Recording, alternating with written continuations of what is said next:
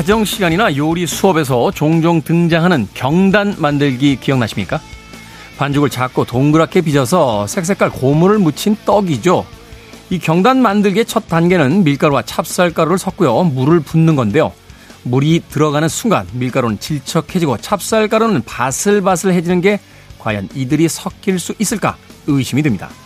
하지만 열심히 치대고 또 치대다 보면 서서히 부드러워지고 쫄깃한 하나의 반죽으로 만들어지죠.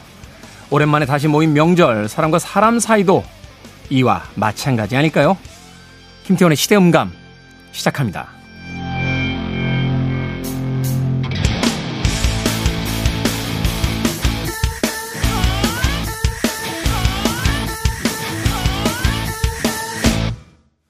그래도 주말은 온다. 시대를 읽는 음악 감상의 시대음감 김태훈입니다. 거리두기 해제 이후에 맞게 되는 첫 명절 오랜만에 만난 가족들과 일가 친척들 아마도 반가운 마음일 것 같은데요. 그 반가운 마음이 몇 시간 못 갈 때도 있죠. 서로 오래 떨어져 살다 보니까 아, 상대에 대해서 아는 것이 별로 없어서 말실수를 하게 되거나 또는 어, 상대에 대해서 어떤 트집 혹은 흠을 잡으려고 하는 그런 일들이 벌어질 때도 있습니다. 물론 악의가 있는 것은 아닙니다만 이것은 아마도 오랫동안 같이 살지 않고 있기 때문에 오랜만에 만나는 그 어색함을 없애려는 작은 행동에서 오는 실수가 아닐까 하는 생각을 하게 돼요. 생각해보면 매일 얼굴을 맞대고 사는 사람들은 싸움이 났다 하더라도 큰 싸움으로 연결되진 않죠.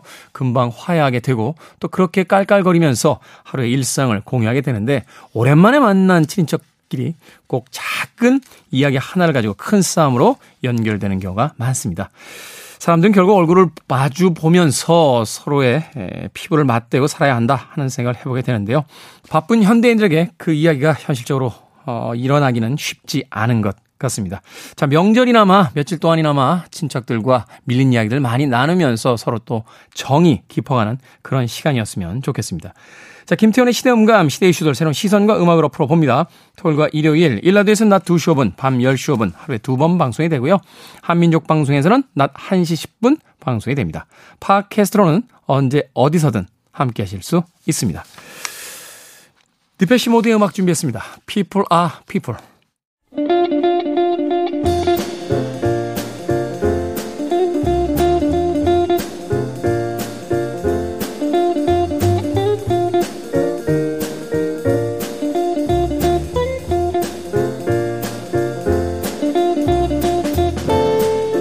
스콧 피제랄드의 책 위대한 개츠비에는 이런 구절이 나옵니다.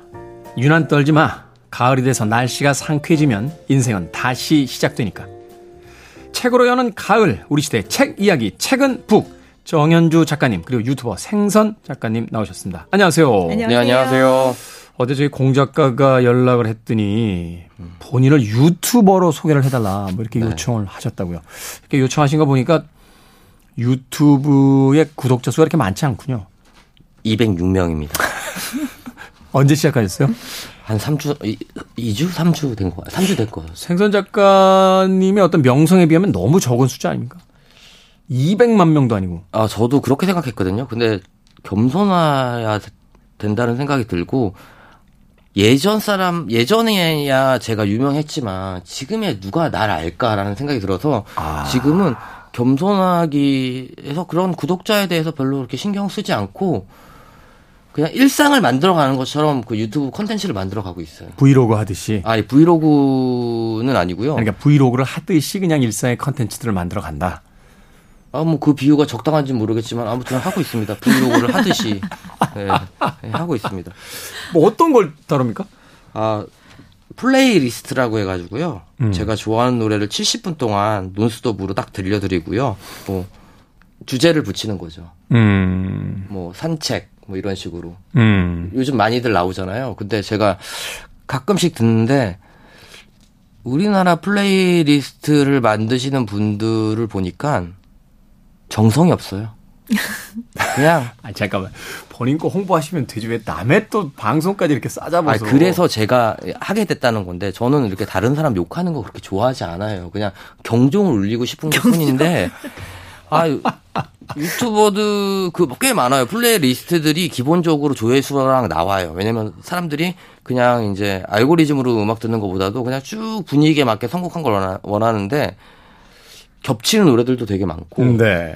정성이 별로 없어요. 정성이 별로 없다. 저는 진짜 예전에 우리가 함께 김태훈 씨와 함께 DJ 라디오를 했었잖아요. 그런 네. 것처럼 선곡표를 짜는 것처럼 2, 아, 1, 2, 2, 3, 2, 2 전법 있잖아요. 음. 오프닝 한 곡, 그 다음에 두 곡, 세 곡, 두 곡, 두 곡, 이런 식으로 쫙 해가지고 장르 상관없이 분위기를 쫙 몰아서 한 70분을 딱 채우는 그런 걸로 해가지고 플레이리스트를 만드는데 이거 뭐 그런 거 있잖아요. 조회수 많이 나오고 뭐 구독자 많아도 저한테 들어오는 거 하나도 없어요. 어차피 그 수익 구조가 아니거든요. 그렇죠. 타인의 저작물을 가지고 음, 만들었기 음, 음. 때문에 그래서 저는 그래서 이제 작가도 괜찮지만 작가로서 살아가기에는 뭔가 이 세상은 좀 더 재밌는 게 더 많은 것 같아요. 음. 그래서 앞으로 유튜버로 살아가겠다. 유튜버로 살아갈 것 같아요. 그 제가 브랜딩 있잖아요. 네. 유튜버에 대한 그 컨설팅을 우리 또 정현주 작가님에게 받았거든요. 음. 그 있잖아요. 목표 정한 걸 말씀하시죠. 아, 제 버킷리스트 유튜브를 하는 이유가 우선 저는 뭐였죠? 고양이 마을. 아, 고양이 마을을 이게 나중에 잠깐만요. 자기 버킷리스트를 왜 옆 사람한테 물어봐요? 아, 그때 찍는데 같이 옆에 계셔 계셔 주셨거든요. 고양이 마을. 저는 무슨 말을 제가 입 밖으로 내뱉으면 다 까먹어가지고. 네. 예. 나중에 이제 이게 좀 모이면 어느 정도 좀 이렇게 수익이 다른 식으로 창출해야 되겠지만 하면 어 고양이 마을을 좀 만들고 싶은 게 있고요. 두 네. 번째는 네. 그 컨테이너선 제가 예전에 몇 번 시도를 했었거든요. 전 세계를 운행하는 컨테이너선에 음. 배에 타서 글을 써보고 싶어가지고 했는데 다 떨어졌어요. 음. 유명하면 될 거 아니에요. 그럴 수 있죠. 구독자 200만 명이야. 그러면 저 그 회사에서 홍보의 어떤 일환으로서 네. 그 그렇게 알랭드 알랭드 보통 이제 히드로 공항에서 일주일 동안. 머물면서 맞죠. 어. 네, 그런 것처럼 그렇게 하는 거고 세 번째는 잠깐만요. 배순탁을 너무... 물리치고 라디오 DJ가 되는 게 꿈입니다. 그 디제잉 하는 거. 디제잉 하는 클럽에서. 거. 클럽에서 제일 잘 나가는 클럽에서. 네, 거기까지만 듣도록 네. 하겠습니다. 네, 배순탁 작가는 올해 상을 받았어요. 네, 무슨 상 받았어요? 훌륭한 훌륭한 DJ로 어, 프로그램 작품상을 받은 것 같습니다. 네. 아 진짜 나만 잘 나만 안 나가고요. 허중하고 다 동갑들이 다 잘 나가요. 거기까지 네. 하도록 하겠습니다. 네. 자 유튜버로 살아갈 아, 결심을 하신 우리 생선 작가의 예, 유튜버 론까지 들어봤습니다. 하지만 오늘 코너는 책은 북, 책을 읽어야 되는 시간이니까 어제 토요일 추석에 이어서 오늘도 하나의 주제를 가지고 이제 책을 읽어보도록 하겠습니다. 각각의 이제 주제를 가지고 어, 한 분이 이제 두 권씩의 책을 어, 권해주시는 시간인데 오늘은 정현주 작가님부터 어떤 주제로 어떤 책들을 가져오셨는지 좀 소개를 해주시죠. 네, 굉장히 진부하게 가족에 대해서 가지고 왔어요. 추석이니까 명절, 명절에는 가족. 이죠 음. 이제 가족 음. 지금쯤 아마 싸우고 집에 가고 계시는 분들도 있을 거예요. 분명, 분명히 계시겠죠. 아, 왜 그랬을까, 왜 그랬을까 자책하시면서. 네. 네. 그리고 또 뭔가 마음이 따뜻해지고 양손에 또 이렇게 바리바리 싸들고 집에 가시는 분들도 계실 것 같은데 네. 최근에 나온 책 한 권이랑 쭉 올 여름에 나온 책 한 권, 두 권 가지고 왔어요. 하나는 심윤경이라는 소설가가 내신 나의 아름다운 할머니. 나의 아름다운 할머니. 네.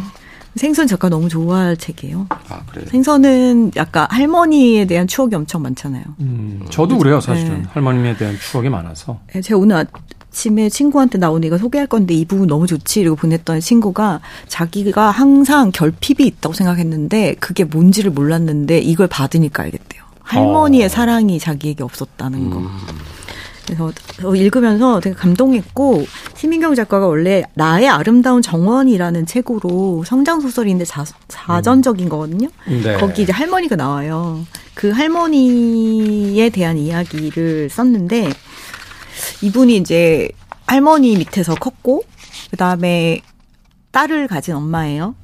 딸을 키우는 동안 이 할머니 생각이 많이 났어요. 음. 할머니가 자기에게 주었던 사랑과 엄마가 주었던 사랑과 음. 이두 가지의 평행 우주가 자기 안에 흐르고 있고 그 평행 우주를 어떻게 해서 자신의 딸에게 전달했는가에 관한 이야기예요. 처음에 이제 시작할 때부터 이렇게 할머니 사진이 딱 들어있어요. 그러네요. 면지 다음에 바로 할머니 사진이 들어있고 어, 작가의 말이 너무 예술이에요. 자라면서 나는 할머니에게 사랑한다는 말을 들어본 적이 없다. 그런 적이 없다고 확신한다. 사랑한다는 할머니의 소박한 어휘 사전에 등지, 등지지 못한 낯선 단어였다. 할머니는 대신에 얼굴로 말하는 음. 사람이에요. 표정으로 말하는 사람. 옛날 사람들, 특히 이제 옛날 할아버지 할머니들은 누구한테 사랑한다라는 이야기 안 하셨잖아요. 그죠, 그죠. 나는 할머니에게 단 한 번도 사랑한다는 말을 듣지 못했지만 할머니가 나를 사랑한다는 것을 확신했다, 의심해 본 적이 없다. 이런 얘기로 시작해요. 근데 공감가요. 진짜 그렇죠. 왜냐 할머니는 그런 말 안 해도 무조건 나를 사랑하는 엄마는 좀 다르잖아요. 나의 성과에 따라서 사랑할 물론 엄마도 안 나를 사랑하지만 이제 엄마는 좀 더 밀접 관계라 이게 치고받고가 많잖아요, 사실. 맞아요. 이- 이 심윤경 씨 같은 경우에 이제 자기도 그렇고 자기 오빠도 그렇고 한국에서 최고로 좋은 대학교를 나왔고 뭐 그런 성취 지향적인 엄마 밑에서 더 잘해라 이렇게 컸는데 자신이 정말 완벽한 사랑을 느낀 것은 사실은 할머니였고 할머니였다. 예, 엄마랑 싸울 때도 할머니가 항상 뒤에 있어서 자기를 지켜주는 사람으로 있었던 거예요. 음. 그래서 본인이 아이를 낳고 나서 막 아이랑 굉장히 갈등이 많잖아요. 특히 사춘기 때 이야기가 많이 나와요, 이 책에. 네. 딸이 사춘기를 맞이하고 나니까 엄마랑 갈등할 때 이분은 할머니가 나한테 주었던 사랑이 어땠던가, 얼만큼 무조건적이면서도 얼만큼 선이 분명했던가 이런 것들을 기억하면서 이제 딸을 대하게 되었어요. 그래서 자기도 아 우리 할머니는 받은 사람조차도 그게 사랑인지 모르게 사랑을 줬다. 음. 할머니에게 배운 사랑은 그냥 사람이 주는 평화였다. 라고 이분은 정의를 하거든요. 그래서 나도 애한테 그렇게 했어야 되는구나를 끊임없이 깨달아가는 과정에 대해서 책을 썼어요. 그래서 아이를 사랑하기 위해서는 내가 뭔가 힘써서 좋은 것을 해줄 필요가 사실은 없었고, 엄마로서 평범한 일상을 성실하게 살아가고, 아이의 몸과 마음 편안하게 해주는 것이 내가 줘야 되는 사랑이었구나. 그거를 이제 할머니를 통해서 배웠다. 그래서 할머니는 나에게 평화로 가득 찬 작은 방을 주셨다. 음. 그게 너무 가끔 이제 그 방을 상상하면서 그 방에 들어가는 이제 자기 자신을 발견하게 되는 거죠. 평화로 가득한 작은 방을 주셨다. 음, 참 이분이 멋진, 멋진 표현이네요. 네, 할머니랑 같이 방을 썼다고 해요. 네. 그래서 이제 어렸을 때 그런 기억들을 하면서 할머니는 아, 나한테 제대로 사랑하고 표현하는 방법을 알려주었고, 이제 그거를 내 딸한테 전하려고 하는데, 이게 너무 딸한테만 주기에는 아까워서 내가 책을 쓴다. 음. 그러면서 이렇게 써요. 여러분께 나의 할머니를 선물로 드립니다. 음. 아, 글 너무 잘 쓰고 너무 담백한 가운데 진짜 막 읽으면서 이렇게 소박한 단어로 사랑을 말할 수 있구나. 굉장히 감동적인 부분이 많았고요. 마음이 막 이렇게 뭉클뭉클해요. 그래서 제가 엄청나게 많은 밑줄을 그었는데, 어떤 일화 같은 것들이 있나요? 음, 제가 오늘 꼭 소개해드리고 싶은 꼭지는 할머니의 다섯 가지 사랑의 말이 있어요. 할머니의 다섯 가지 사랑. 네, 이제 할머니가 너무 말이 없대요. 그래서 자기 할머니는 언어의 미니멀리스트라고. 할머니가 1905년생이세요. 을사조약 때 태어났다. 이야. 그리고- 1905년생이시면 저희 할머니도 1905년생이셨어요. 아. 예, 예, 예. 충청도 분이세요 또 그러니까 말이 없고 느리신 음. 분이고 자기가 기억하기에 할머니가 생전에 했던 언어를 다 적어 봐야 A4 용지 몇 장을 넘기지 않을 거다. 그 음. 정도로 우리 할머니는 말이 없는데 할머니가 평생 한 말의 80%는 12글자로 요약할 수 있대요. 다섯 개의 단어, 다섯 개의 12글자. 단어, 12글자. 그려, 안디야, 안디야. 디았어, 음. 몰러, 워쩌. 이게 단 거예요. 그러니까 네. 그래 안 돼, 됐어, 몰라, 어떻게. 그래서 이거를 할머니가 어떻게 사용하셨는지 예시를 이제 막 들어줬어요. 근데 다 이제 부모들이 아이를 키울 때 가장 큰 실수를 하는 게 방금 전에 yes라고 하고 바로 no라고 하는 경우가 있다는 거예요. 아이들이 혼란스러워지죠. 예, 엄마 나 이거 해도 돼, 이거 해도 돼. 그래도 조금 있다 왜 그거를 그렇게 했어?라고 하면은 아이들이 혼란스러워서 굉장히 기준 없는 아이를 크고 이게 좀 잘못되면 인격 성격 장애로 음, 가기도 네. 하거든요. 근데 할머니는 단 한 번도 그려라고 한 거를 잠시 아니라고 말한 적이 한 번도 음. 없다는 거예요. 그게 자기가 아이를 키우는데 굉장히 큰 도움이 됐다. 그런 거 할머니의 기분에 따라 변하는 사람이 아니다. 할머니는 항상 먼저 생각을 하고 그려라고 말할 준비가 되어 있는 사람이었고 안 되는 네. 것에 조금에 있었는데 그거는 정확한 기준을 가지고 있었다. 자기가 아이들을 키울 때 그런 거가 도움이 많이 됐고 그러니까 할머니가 이제 뒤았어 이러잖아요. 뒤았어. 뒤았어. 어. 이거는 주로 자기에게 주었던 관용의 표현이었다는 거예요. 음. 자기가 사고를 치고 어쩔 줄 몰라 하고 있을 때 할머니는 와서 엄마 막 야단치고 이럴 때 뒤았어. 뒤았어. 이러면 자기 마음이 탁 놓였다는 거예요. 그래서 음. 할머니가 베푼 관용은 나한테 심리적인 안전판이 되었다. 그래서 잘못을 저질러도 누군가한테 받아들여줄 수 있고 내가 거기서 반성하고 다시 시작하면 된다는 거를 알게 해주는 할머니의 단어였다. 그리고 몰라. 이거는 자기가 아이를 키워보니까 알겠더라는 거예요. 네. 부모가 자식한테 몰라라고 말하는 게 얼마나 부끄럽고 힘겨운 일인지를 질문하는데 뭐든지 알 것 같은 부모가 모르겠는데? 라고 이야기하는 거. 네. 그런 거. 그래서 할머니는 웬만하면 다 몰라를 하시는 거예요. 할머니도 많이 배우시지 않은 분이니까.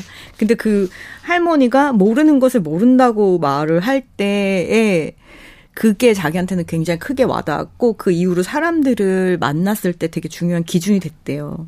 내가 뭘 물어봤을 때 할머니 항상 잘 들었대요. 음. 잘 듣고 아는 거는 아는 선에서 아는 얘기를 하는데 거의 90%를 모르니까 한참 생각하고 몰라 이렇게 말을 했다는 거예요. 사람들을 볼 때 아이를 자기가 대할 때도 바로 어떤 반응을 하지 않고 생각하고 말하게 됐다. 그런 것도 있고 워쩌 이런 거 있잖아요. 워쩌 자기가 속상해 무슨 짓을 했거나 무슨 문, 곤란에 처했을 때 할머니가 항상 속상한 얼굴로 자기를 보면서 我 워쩌 그 말 하나로 자기는 풀렸다는 거예요. 음. 반창고가 되어주는 할머니의 어쩌는 어떡하니라는 공감과 이해의 언어였다. 뭔가를 해결책을 제시하는 게 아니라 그 너의 힘든 상황을 나도 알아 어떡하냐 하는 네. 그 공감의 위로. 네. 자기가 딸을 키우다 보니까 딸이 사춘기가 왔는데 막 계속 엄마랑 싸우게 되는데 자기는 그걸 풀어보려고 말을 하면 할수록 관계가 꼬였대요. 네. 그래서 할머니의 다섯 단어를 명심하고 자기도 그 다섯 단어를 딸한테 했더니 갑자기 관계가 좋아졌다고. 음. 그래서 제가 이 책은 특히 좋은 엄마가 되려는 분들이나 또 뭐 저는 아이가 없지만 엄마를 이해하고 싶잖아요. 근데 여기서 보면 심윤경 씨가 이런 과정을 거쳐서 딸에게 다가가는 이야기가 또 나와 있거든요. 네. 삼대 여성이 나오는데 내 엄마를 좀 이해하는데도 굉장히 좋은 책이 될 것 같고 그리고 할머니가 저도 할머니랑 같이 13년을 살았는데 잊고 지냈거든요. 네. 근데 이걸 읽다 보니까 할머니의 기억이 막 나면서 되게 마음이 든든해지는 기분이 있는 거예요. 그래서 좀 그런 기억을 다시 가져오고 싶은 분들, 그런 분들을 한번 읽어보시면 좀 올가을에 이 명절 끝에 마음이 든든해질 것 같고 좀 차례상에 있던 할머니 얼굴도 한번 생각해 보시고 그러면 좋을 책이고요. 그렇죠. 네, 또 하나는 눈물이라는 책이에요. 눈물. 네, 이거는 그림책이고 아. 안녕달이라고 하는 그림책 작가가 이분은 펜을 많이 가지고 있는 그림도 좋고 내용도 되게 좋은 작품들을 계속 꾸준히 보이고 계시는데 이거는 여름에 나왔는데 겨울 내용이에요. 겨울밤 여자는 어쩌다 눈아이를 낳았다. 이렇게 시작해요. 눈사람 아이를. 눈 아이를 낳았다. 네. 아. 그래서 겨울밤에 눈사람으로 된 아이를 낳은 거예요. 그럼 어떻게 되겠어요? 녹죠. 녹죠. 어, 엄마가 보면은. 안아줄수록 아이가 녹는 거예요. 음. 그래서 차가운 바닥에 저 구석에 두고 엄마는 아이가 녹을까봐 얘를 만지지도 못해요. 음. 그리고 밖에 나가서 이제 눈을 가지고 와서 아이와 엄마 사이에 이렇게 벽 같은 걸 만들어요. 눈으로 된 벽을. 그리고 아이를 이렇게 쳐다봐요. 근데 저는 이거를 보면서 우리가 막 엄마와 우리의 관계에 대해서 생각하게 되더라고요.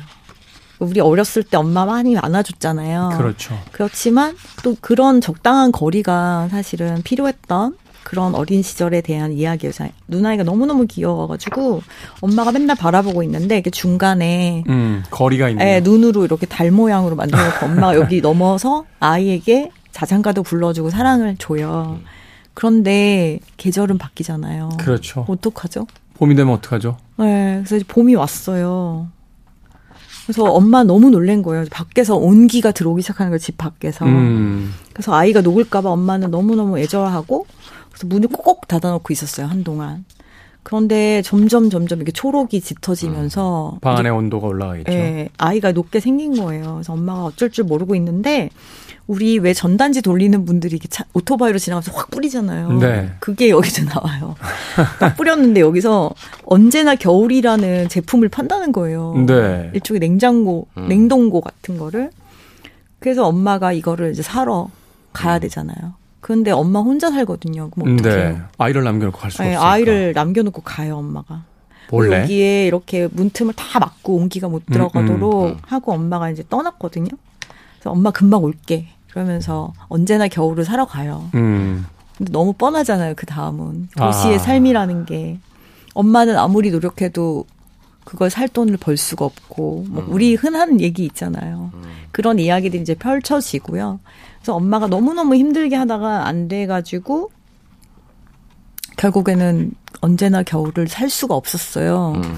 그래서 이제 하면 안 되는 일을 해서 음. 가지고 왔어요. 엄마는 어떻게 해서든지 아이를 음. 살리려고. 근데 어떻게 됐겠어요. 벌써 여름인데. 그래서 이 이제 마지막은 스포니까 말씀 안 드리면 그때 제가 이 책을 읽고선 느꼈던 거는 우리 그 그렇게 아버지가 된다? 네, 고레다 히로카즈 네. 영화. 거기 보면 그 얘기 나오잖아요. 우리가 아이한테 줄 수 있는 가장 큰 사랑은 시간을 내주는 거라고. 시간을 주는 것이다. 예. 근데 우리가 이거는 그냥 아이의 이야기이기도 하지만 또 사랑에 대한 이야기인 것 같아요. 우리가 어떤 사랑을 할 때 사랑이 있어. 너무 바빠, 일상이. 그래서 막 일상을 살아가다 보면 사랑이 사라져 있는 순간들이 있잖아요. 네. 아이도 마찬가지로 엄마 아빠가 엄마 아빠가 더 잘 해주려고 나가 있다가 와보면 아이는 이미 다 커버려서 아이가 없고 음. 어른이 있는 그런 상태들이 오기도 하잖아요. 네.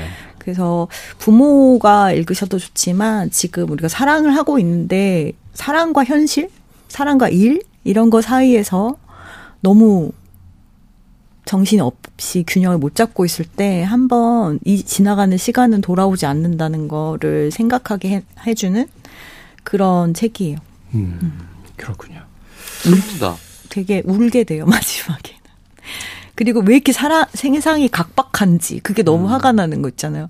사랑을 지키기 위해서 너무 혹독하게 일해야 되고 혹독하게 견뎌야 되는 일들이 너무 많은 이거를 현실을 굉장히 안녕달 작가는 현실을 되게 이 아름다운 그림책 안에 각박한 현실을 되게 잘 갖고 오거든요. 음. 그거 보면은 마음이 되게 아파요.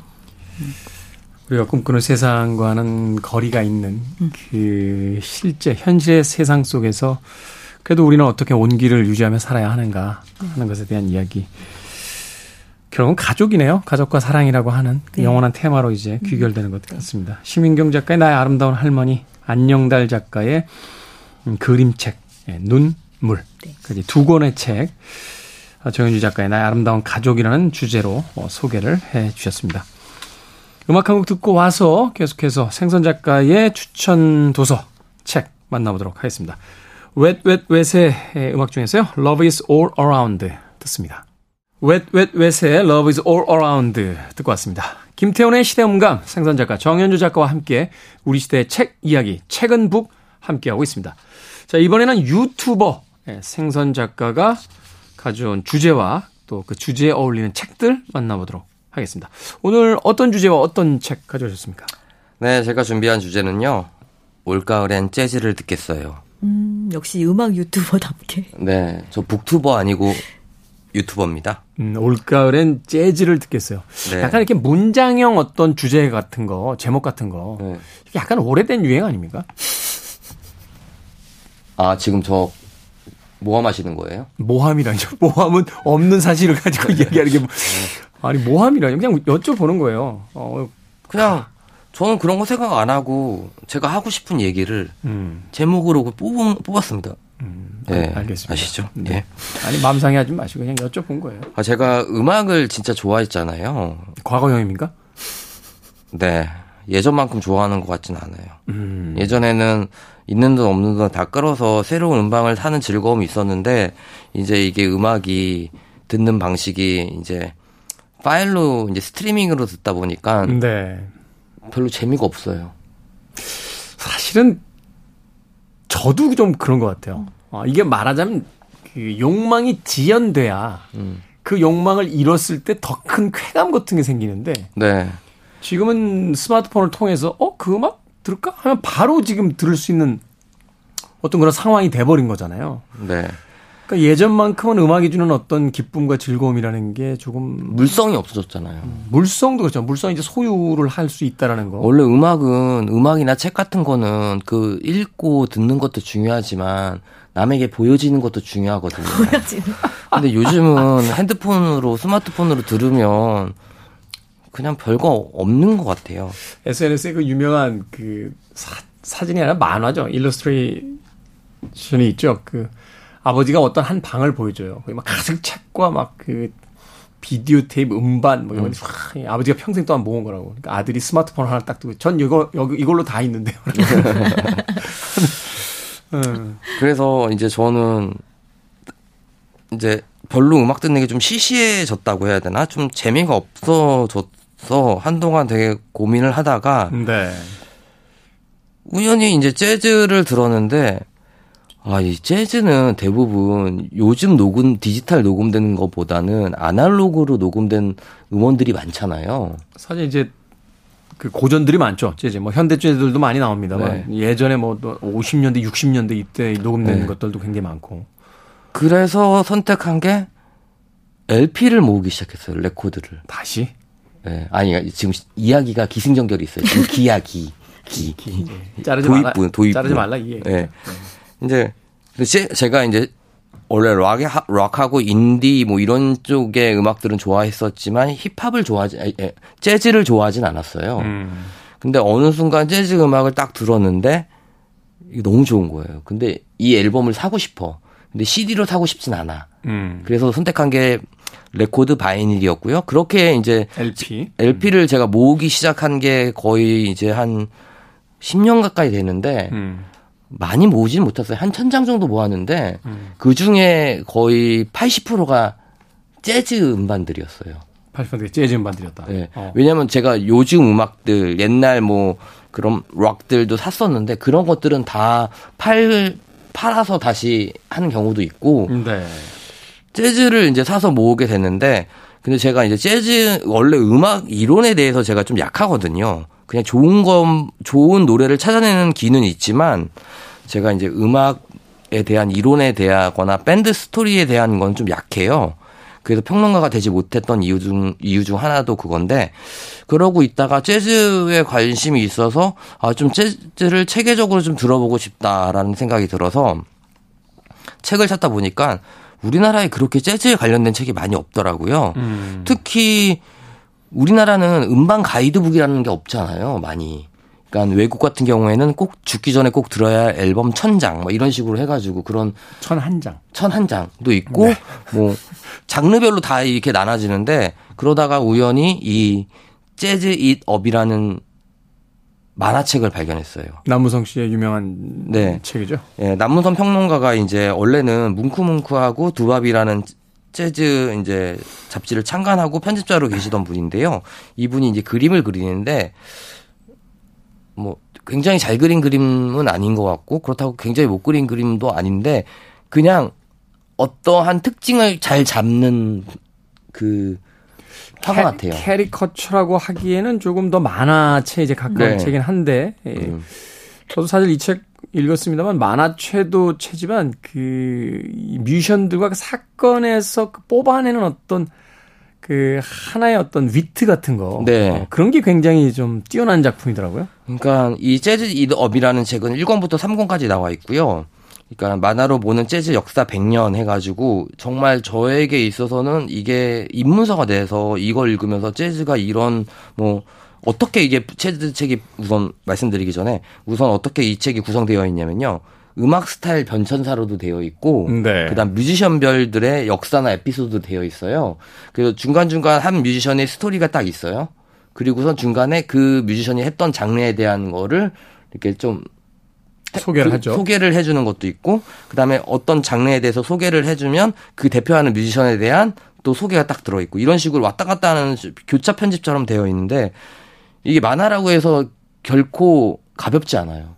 내용은 가볍지 않죠. 네. 어. 그래서 저는 재즈 그 예전에 차인표 씨가 드라마에서 재즈에 관련된 드라마를 했었죠. 그게 재즈에 관련된 건 아니고 그 별은 그대 별은 내 가슴에인가? 음. 네, 그 드라마 때 이렇게 색스폰을 부는 장면이 나왔죠. 네, 그때 이후 이렇게 재즈가 한동안 열풍이긴 했었으나 가볍게 포피를 뜨듯이 가볍게만 인기가 있다가 이제 사라졌는데 근데 요즘에 제가 유튜버다 보니까 유튜브를 보면 재즈 좋아하시는 분들이 많더라고요. 근데 음. 우리가 누가 재즈를 공부하면서 차근차근 듣는 경향은 아니잖아요. 요즘은 그냥 알고리즘이라든가 이런 것들이 이제 추천해 주는 것들과 아니면 그냥 아름아름으로 이제 연결해서 듣는데 좀 재즈를 체계적으로 어렵지 않게 듣고 싶은 분들은 이 재즈 잇업이라는 이 만화책을 사서 보시면 되는데 이게 1권, 2권, 3권이 있는데 이게 연결되어 있다기보다는 아까 전에 말씀드렸던 것처럼 음악 스타일의 변천사,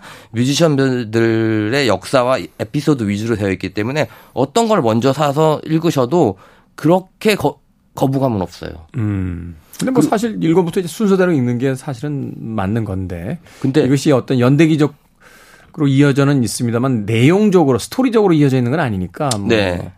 그래서 뭐 예를 들어서 우리가 쳇 베이커에 대한 이야기를 알고 싶으면 쳇 베이커에 대한 또 요즘에는 마일즈 데이비스나 유명한 빌 에반스 이런 재즈 대표적인 뮤지션들의 자서전이 한 400페이지 정도로 나와 있거든요. 종류도 버전도 여러 개로 나와 있어요. 그런 거 네. 읽어보신 분, 읽으실 분들은 니체를 읽으시고요. 우선 이 어제 재즈에 소개해 주신. 예? 어제 소개해 주신. 어제 예, 소개해 준 니체를 읽으시고요. 그 다음에 이 재, 재즈 이덥이라는 거를 책을 읽어보시면 대략 어디 가서 어, 나 재즈는 듣는다. 정도는 할 수 있어요. 저, 저- 왜냐면 저에 대한 모두 재, 모든 재즈에 대한 지식은 여기서 왔기 때문에 에피소드나 이런 것들 딱 가가지고 얘기를 하면 아, 역시 생선 작가는 음악 작가였지라는 음. 이야기를 듣곤 하거든요. 근데 그거는 이렇게 아마추어 분들한테 가서 이야기하는 거 아닌가요? 저희들 사이에서 그렇게 이야기하면 재즈 잃어 봤어. 이렇게 이렇게 텐데. 그러니까 예를 들어서 우리 김태훈 DJ나 그런 우리 그, 그, 그 분 누구시죠? 팝시클? 응? 아. 김, 김경진 평론가. 경진 네. 평론가님 제가 그, 그 가게에도 자주 놀러 가서 하는데 저는 거기서 진짜 과묵합니다. 재즈에 대해서. 네. 락에 대해서는 제가 좀 나불거릴 수 있지만 재즈에 관련돼서는 과묵합니다. 그러니까 이 책을 읽고 무작정 만약에 재즈를 여러분들 읽고 이 재즈 이덥을 읽고 저 앞에서 하면 저는 안 쳐주죠. 음. 내용을 아니까. 음. 아, 이 사람 재즈 이더 입고서 아는 척 하는구나라고 하는데, 근데 모르는 사람들, 여자친구라든가 뭐 친구라든가 이런 사람들, 야, 챗 베이커가 맨 마지막에 뭐 죽었을 때 사람들이 몰라봤대, 막 이런 얘기들 있잖아요. 네덜란드 암스테르담 공연에서의 그 네. 유명한이가. 그래서 저는 사실은 우리나라에 그렇게 음악에 관련된 책이 많이 팔리지가 않거든요. 그렇죠. 네. 네. 많이 뭐. 가이드북이라든가 했는데 제가 이제 그 코로나 터지기 전에 그 일본에서 잠깐 머물렀던 적이 있었거든요. 근데 그때 서점을 진짜 많이 갔는데 이 재즈 이덥이 일본 음악 책으로도 번역이 돼서 번역이 돼서. 인기가 엄청 많더라고요. 음. 그래서 아, 씨. 왜냐면 일본 하면 재즈 강국이잖아요. 재즈 시장만큼만 따로 떼어서 본다면 미국 시장보다 오히려 클 수도 있다라고 이야기하는 게 이제 네. 일본 시장이죠. 그래서 그 재즈 마니아들의 본고장인 일본에서도 인정받은 Jazz It Up을 여러분들의 적극 추천드립니다. 네. 예, 남무성 작가의 글도 쓰시고 그림도 그리신 Jazz It Up 만화로 보는 재즈 역사 100년. 근데 100년이라는 시간이 꽤 오래된 것 같지만 따지고 보면 100년, 100년 얼마 안 됐어요. 이 책이 나왔을 때의 어떤 기준이고요. 지금 100년이 넘었죠. 19세기 말 20세기 초반에, 20세기 초반으로 이제 보죠. 이제 루- 루이 암스트롱의 등장부터 이제 재즈의 역사 이렇게 공식화하게 되는데 사실 저도 예전에 음반사 직원 시절에 그 재즈 담당이었어요. 예. 그래서 당시에 정말 그 재즈 공부하려면 아주 두꺼운 백과사전 같은 이런 그이 책들을 가져다 놓고 네, 맞아요. 그, 그것도 영어로 된 원서잖아요. 그 역사책을 읽듯이 음. 이렇게 이제 공부를 해 나갔는데 사실은 생각해 보면 아시겠습니다만 음악을 책으로 공부한다는 것만큼 어, 말도 안 되는 게 없거든요. 왜냐하면 어, 그 책도 또 진도도 잘 안 나옵니다. 왜냐하면 중간 중간 멈춰서 그 다루고 있는 음악을 다 들어봐야 돼요. 맞아요. 그러다 보니까 굉장히 그 뭐라고 할까 힘들게 재즈 공부했던 그런 기억이 나는데 이 남우성 씨의 이 재즈 럽은 유쾌합니다. 아, 일단은 그 뮤지션들의 어떤 특징을 잡아서 앞서 이야기한 대로 어떤 약간의 그 명랑 만화 같은 음. 예, 그런 어떤 투로서 이제 전개가 되기 때문에 음. 악에 대한 압박 없이도 하나의 즐거운 어떤 이야기로서 읽어 나가기에 예, 모자람이 없고 또 그 중간중간에 멈춰서 그 음악들 대표적인 곡들 한 번씩 들어보는 또 그런 재미가 어, 있죠. 책은 제가 소개하는데 왜 말은 더 많이 하세요? 아니요. 재즈 이야기만 나오면 꼭 항상 이러시더라고요. 정리를 해야 되니까요. 그 아, 약간 두서, 두서 없이 이야기하시는 것 같아요. 남무성 씨 지금 합정동에서 가우처인가요? 자기, 아, 진짜예요? 자기 바도 가지고 있는 거. 어, 다음에 한번 같이 갔으면 좋겠어요. 어, 그리고 저는 이제 이게 요즘에 버전이 많이 나왔어요. 디럭스 버전도 있고 해가지고 내용은 똑같은데 예쁜 커버로 많이 나왔거든요. 그래서 선물용으로 가격도 적당하고 선물용으로 되게 좋은 좋은 것 같아요. 음. 이게 락 버전도 있거든요. 락 버전도 있다. 락도 있죠. 네. 음. 사실은 락도 이제 세, 세 권짜리인가요? 그 책도 가지고 락은 두 권짜리로 알고 있어요. 아, 그런가요? 네. 오, 그렇군요. 남무성 씨. 아, 근데 저도 사실 솔직히 얘기하면 재즈 음악 듣게 된 게 김태훈 씨 방송하면서 재즈를 많이 선곡하면서 제가 맨날 이제 녹음할 때 옆에서 졸고 있었거든요. 졸고 있었는데 어느 날 갑자기 딱 팍 꽂히는 거예요. 너무 좋아서 뭐냐고 했더니 디지 길레스피의 몬, 몬, 몬차? 몬 만테카. 아, 만테카를 딱 트는데 그게 라이브 버전이었는데 7분짜리인데 와, 무화지경인 거예요. 근데 무화지경인데 제목을 몰라요. 어. 아, 왜냐면 그게 귀여운 포인트다. 네. 네. 만차카요? 만테카. 만테카. 이게 이게 근데 여러분들 진짜 재즈는 들으려고 하면 안 들리고요. 그냥 가만히 있으면 들려요. 네. 음. 네. 세상에 그, 취미를 붙이게 되는 음악이 하나 더 생겼다는 건 좋은 거죠. 그만큼 세계가 확장된 거니까. 사실 네. 생선 작가 어, 타 방송사에서 저의 그 선곡 작가인데 음, 이제 선곡표를 만들어 오면 음. 빈칸을 좀 가지고 와요. 그럼 제가 그 빈칸에다가 이제 제가 원하는 곡들을 이제 채워 넣을 때 네. 그때 이제 재즈 음악들을 많이 좀 선곡을 했던. 네, 그래서 재즈 많이 들었어요, 진짜. 음. 그때부터 제가 이제 LP를 모으기 시작했거든요. 재즈 어렵게 생각하지 마시고 오늘 생선 작가 소개해 주신 남무성지 재즈 일업이라는 책 보시면 아마 아, 유쾌한 재즈사의 이야기들과 함께 아, 이 음악 한번 들어보고 싶다 하는 아마 호기심을 느끼게 될 것 같아요.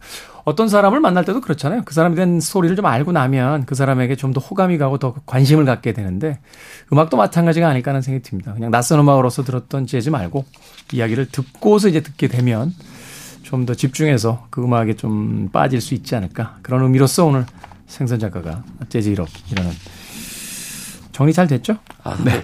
잘해요.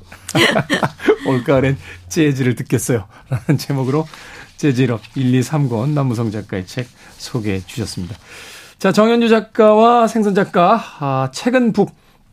오늘 각자, 아, 주제를 가지고 책 소개 감사드립니다. 고맙습니다. 고맙습니다. 고맙습니다. 저도 작별 인사 드리겠습니다. 생선 작가 이야기 듣다 보니까 이 음악 들어봐야 될 것 같아요. 디지 글래스피의 만테카 오늘 끝곡으로 준비합니다. 지금까지 시대음감의 김태훈이었습니다. 고맙습니다.